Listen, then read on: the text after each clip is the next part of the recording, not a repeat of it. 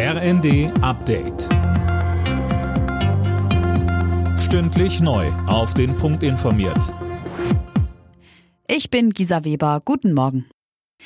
Die Staats- und Regierungschefs aus sieben großen Industriestaaten setzen heute ihren dreitägigen Gipfel auf Schloss Elmau fort.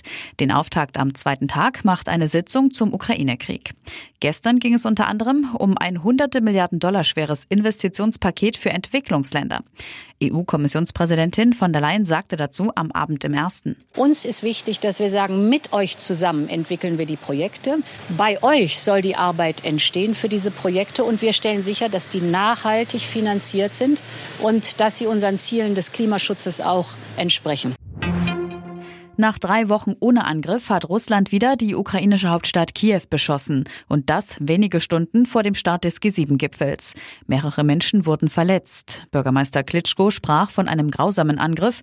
Er sagte der Bild, Russland habe bewusst den Start von G sieben auf perfide Weise für einen Raketenschlag nutzen wollen.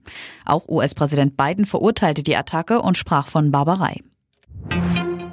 Im Kampf gegen die Inflation fordert Kanzler Scholz, dass Beschäftigte von ihren Unternehmen statt mehr Lohn eine steuerfreie Einmalzahlung bekommen. Das will Scholz Gewerkschaften und Arbeitgebern vorschlagen, berichtet die Bild am Sonntag. Alena Tribold.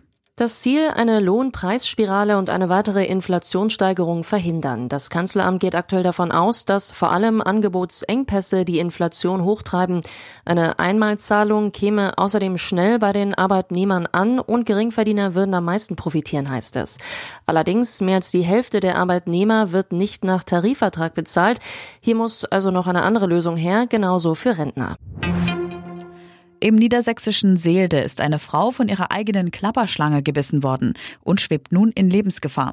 Sie wird in der Medizinischen Hochschule Hannover behandelt. Das Gegenserum wurde aus dem Hamburger Tropeninstitut angeliefert.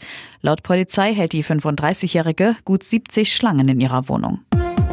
Alle Nachrichten auf r n d punkt d e.